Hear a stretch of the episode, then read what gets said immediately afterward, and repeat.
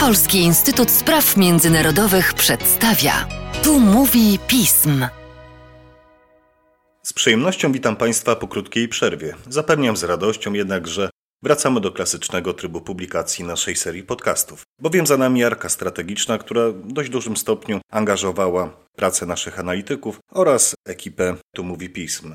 Niemniej jednak, szanowni słuchacze, możecie również usłyszeć, zobaczyć efekty tej wielkiej konferencji na naszym kanale YouTube Pism Poland. Przechodząc do klasycznego wstępu, przy mikrofonie Mateusz Józwiak, a wraz ze mną Łukasz Maślanka, analityk oraz ekspert Polskiego Instytutu Spraw Międzynarodowych do spraw Francji. Cześć Łukaszu. Cześć. Spotykamy się zgodnie z zapowiedziami, które jeszcze kilka miesięcy temu określiliśmy. Mówiliśmy bowiem o tym, jak intensywny wyborczo dla Francji będzie rok 2022. Tak też jest. Za nami wybory prezydenckie, a teraz wybory parlamentarne. I choćby wydawałoby się z naszej polskiej perspektywy, że to już rozwiązuje kwestię układu sił na francuskiej scenie politycznej, to tak nie jest. Przed nami wybory do Zgromadzenia Narodowego. Może więc pora na pierwsze pytanie. Dlaczego we Francji nowy rząd formułuje się tak, a nie inaczej? A przy okazji, czym się różni ekipa Elizabeth Born od rządu Żana Castexa? E, rzeczywiście to dość niecodzienna sytuacja, bo w Polsce jesteśmy przyzwyczajeni do tego, że nowy rząd powstaje po wyborach parlamentarnych, e, po to, żeby móc być popartym przez nowo sformułowaną większość parlamentarną. We Francji teraz nastąpiła sytuacja odwrotna. Po wygranych przez siebie wyborach Macron e, zdecydował się po miesiącu w zasadzie powołać e, nowego premiera. Została nim kobieta, Elisabeth Born. Jest to druga kobieta na tym stanowisku po Edith Cresson, która pełniła tę funkcję 30 lat temu. No, uważa się to za pewien przełom we francuskiej polityce, że szefem nowego rządu jest e, kobieta, ale także e, połowa stanowisk ministerialnych została obsadzona przez kobiety. Otóż we Francji tak naprawdę rząd nie potrzebuje wotum zaufania ze strony parlamentu. Jest mianowany przez prezydenta republiki i tak naprawdę prezydent kieruje, czy też nadaje priorytety pracy rządu. Inaczej jest trochę w sytuacji kohabitacji, czyli wtedy, kiedy większość w Zgromadzeniu Narodowym jest e, wroga prezydentowi. Tutaj można traktować powołanie nowego rządu na miesiąc przed wyborami parlamentarnymi. Przypominam, że, że mają one nastąpić 12 i 19 czerwca, ponieważ są to wybory dwuturowe. Jako element kampanii wyborczej Macron chciał e, przedstawić e, odświeżoną wersję swojej własnej e, większości parlamentarnej, swojej ekipy i zachęcić w ten sposób Francuzów do tego, żeby poparli go w czerwcu i żeby mm, ponownie dali mu większość. Co zwraca uwagę? Otóż w sferze symbolicznej e, pojawiły się postaci związane z lewicą, e, co jakby kontrastuje z kierunkiem ostatnich lat, kiedy Macron bardziej koncentrował się na walce o wyborców centroprawicy, ponieważ centroprawica chciał jak najbardziej osłabić. E, chodzi przede wszystkim o takie postaci jak minister edukacji, Papin Daye, jest to działacz kulturalny, dyrektor Muzeum Imigracji, historyk pochodzenia francusko-senegalskiego, który reprezentuje inne spojrzenie niż jego poprzednik Jean-Michel Blanquer na kwestię mm, laicyzmu.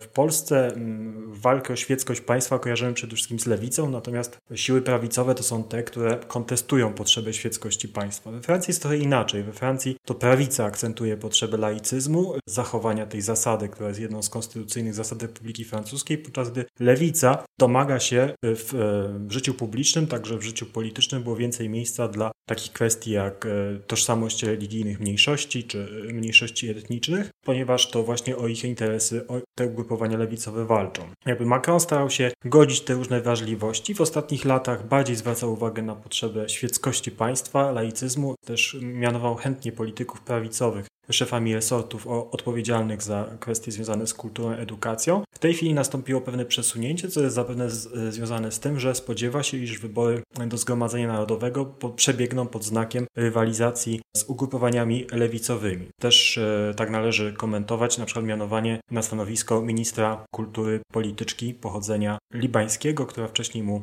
doradzała w ekipie prezydenckiej. Co się nie zmieniło, to stanowiska e, związane z gospodarką. Szefem resortu gospodarki i pozostał Bruno Le Maire. Elisabeth Born, która została premierem, wcześniej pełniła funkcję mm, ministra pracy. E, również za kwestie ekologii i transformacji energetycznej będą odpowiadały e, polityczki e, zaufane Macronowi, Amélie de Montchalin i Agnès Pannier-Runacher. Czyli w sferze gospodarczej należy się spodziewać kontynuacji. Macron będzie prowadził politykę racjonalizacji systemu socjalnego, będzie zachęcał Francuzów do tego, żeby więcej pracowali, żeby gospodarka francuska była bardziej konkurencyjna, żeby zmniejszał się deficyt eksportowy. Natomiast Europie odwrotnie Macron będzie dążył do realizacji programu Europy Socjalnej po to, żeby z kolei zmniejszyć konkurencyjność innych gospodarek. Łukasz, warto tu przypomnieć e, o tym, co się działo kilkanaście dni temu. Mianowicie francuska lewica szła do wyborów bardzo podzielona. Zjednoczyła się jednak w koalicję NUPES pod wodzą skrajnie lewicowej Francji nieujarzmionej Jeana Lika Mélenchona. Czy Twoim zdaniem ta formacja ma szansę na zdobycie większości? Tak, doszło rzeczywiście do bardzo ciekawego zjawiska. E, do wyborów prezydenckich szło osobno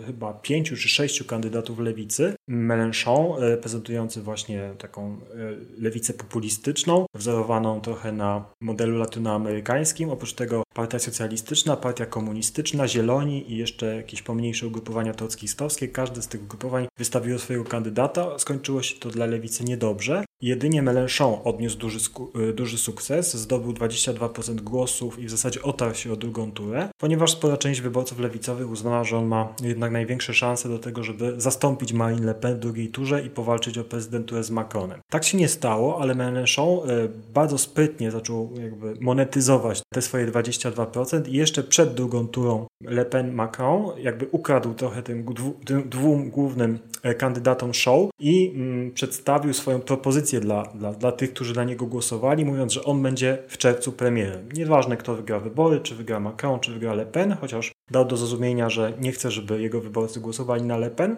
ale to nie ma znaczenia, ponieważ on chce zdobyć większość w wyborach do Zgromadzenia Narodowego i w efekcie zostać premierem. Jakby ta dynamika została utrzymana po wyborach prezydenckich, kiedy Macron konsumował owoce swojego zwycięstwa, a Le Pen trochę zniknęła e, z życia publicznego po swojej e, porażce. I rzeczywiście zdarzył się cud, coś co było niemożliwe przez całe poprzednie lata.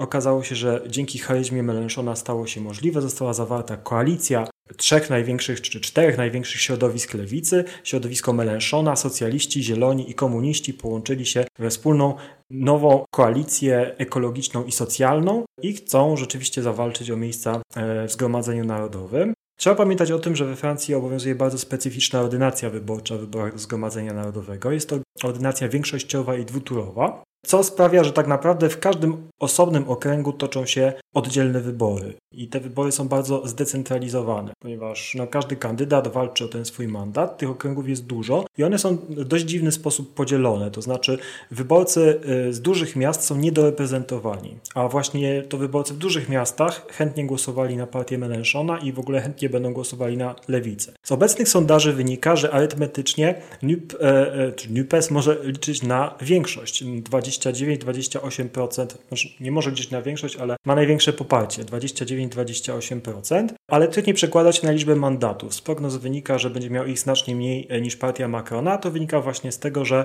podział okręgów wyborczych nie faworyzuje, e, nie faworyzuje wyborców z dużych miast. E, mimo to Mélenchon nadal wierzy w siebie, uważa, że uda mu się tę większość uzyskać. Jak będzie, zobaczymy. Prawdopodobieństwo tego nie jest zbyt wielkie.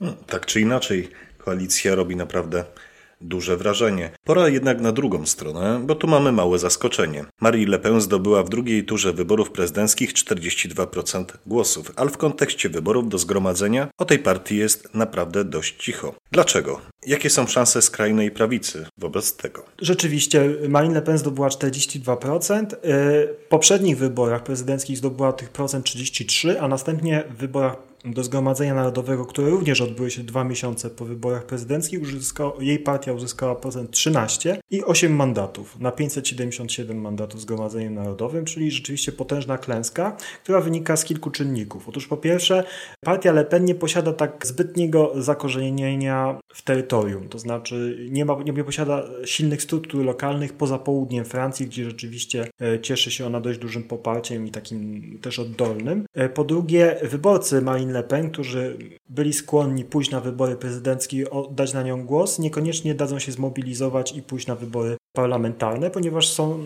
to, wynika to z badań socjologicznych, ci wyborcy, którzy głosują najmniej chętnie i najmniej chętnie uczestniczą w polityce. Zatem należy się spodziewać, że choć Zjednoczenie Narodowe, bo tak się nazywa partia Le Pen, powiększy swój udział w parlamencie, to jednak e, nie będzie to udział jakoś specjalnie duży. Tak. Z badań wynika, że może spodziewać się maksimum kilkudziesięciu mandatów. No czyli będzie mogła stworzyć klub parlamentarny, a z siedmioma czy ośmioma mandatami obecnie mm, to było dotychczas niemożliwe. Co więcej, nie udało się zawrzeć koalicji przedwyborczej z partią Erika Zemura Reconquista, która również wystawiła swoich kandydatów w wielu okręgach. Sztabowcy Marine Le Pen doszli do wniosku, że Zemur będzie większym zagrożeniem dla centroprawicowych republikanów niż dla e, partii Le Pen, bo rzeczywiście ci wyborcy y, Le Pen są trochę inni od wyborców Zemura. Mm, tu podam taką ciekawostkę, że Zemur uzyskał bardzo dobre wyniki w takich miejscowościach jak Saint-Tropez, Biarritz czy bardzo bogatych dzielnicach Paryża, czyli to raczej zamożniejsi wyborcy, ale w jakiś sposób no, zaabsorbowani tymi kwestiami tożsamościowymi, cywilizacyjnymi na niego głosowali. Także no, perspektywy dla skrajnej prawicy nie są różowe przed tymi wyborami.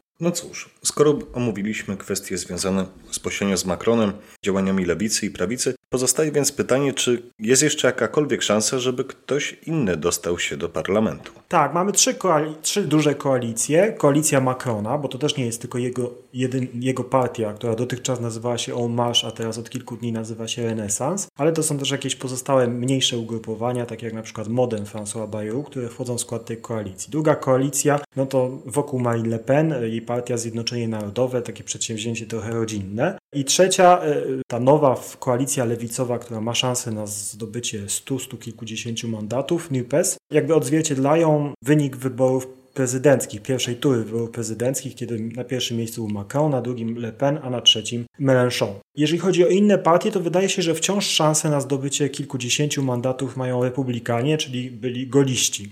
Partia klasycznej prawicy, którą Macron e, przez całe lata swoich rządów zwalczał w ten sposób, że przejmował jej hasła, walczył o jej elektorat i starał się zmarginalizować jej znaczenie. E, w wyborach prezydenckich kandydatka tej partii Valérie Pécresse odniosła bardzo słaby wynik, poniżej 5%, co nie pozwoliło jej na zrefundowanie kosztów e, kampanii wyborczej przez państwo i musiała prowadzić kwestę po to, żeby te pieniądze zebrać, ale wydaje się, że jednak mimo wszystko szanse na te kilkadziesiąt mandatów parlamentarnych republikanie zachowują, gdyż oni są bardzo silnie zakorzenieni na prowincji we Francji, posiadają silne struktury lokalne, a jak już mówiłem, w tej specyficznej ordynacji wyborczej są to w dużej mierze wybory w okręgach. I wydaje mi się, że też Macron byłby zadowolony z tego, gdyby jednak w parlamencie tych kilkudziesięciu deputowanych republikanów się znalazło, bo gdyby jemu zabrakło większości, gdyby okazało się, że jednak te wyniki sondaży, które uzyskujemy są zbyt optymistyczne, to z całą pewnością to właśnie republikanie byliby naturalnymi kandydatami na ewentualną koalicję parlamentarną mm, na rzecz poparcia prezydenta.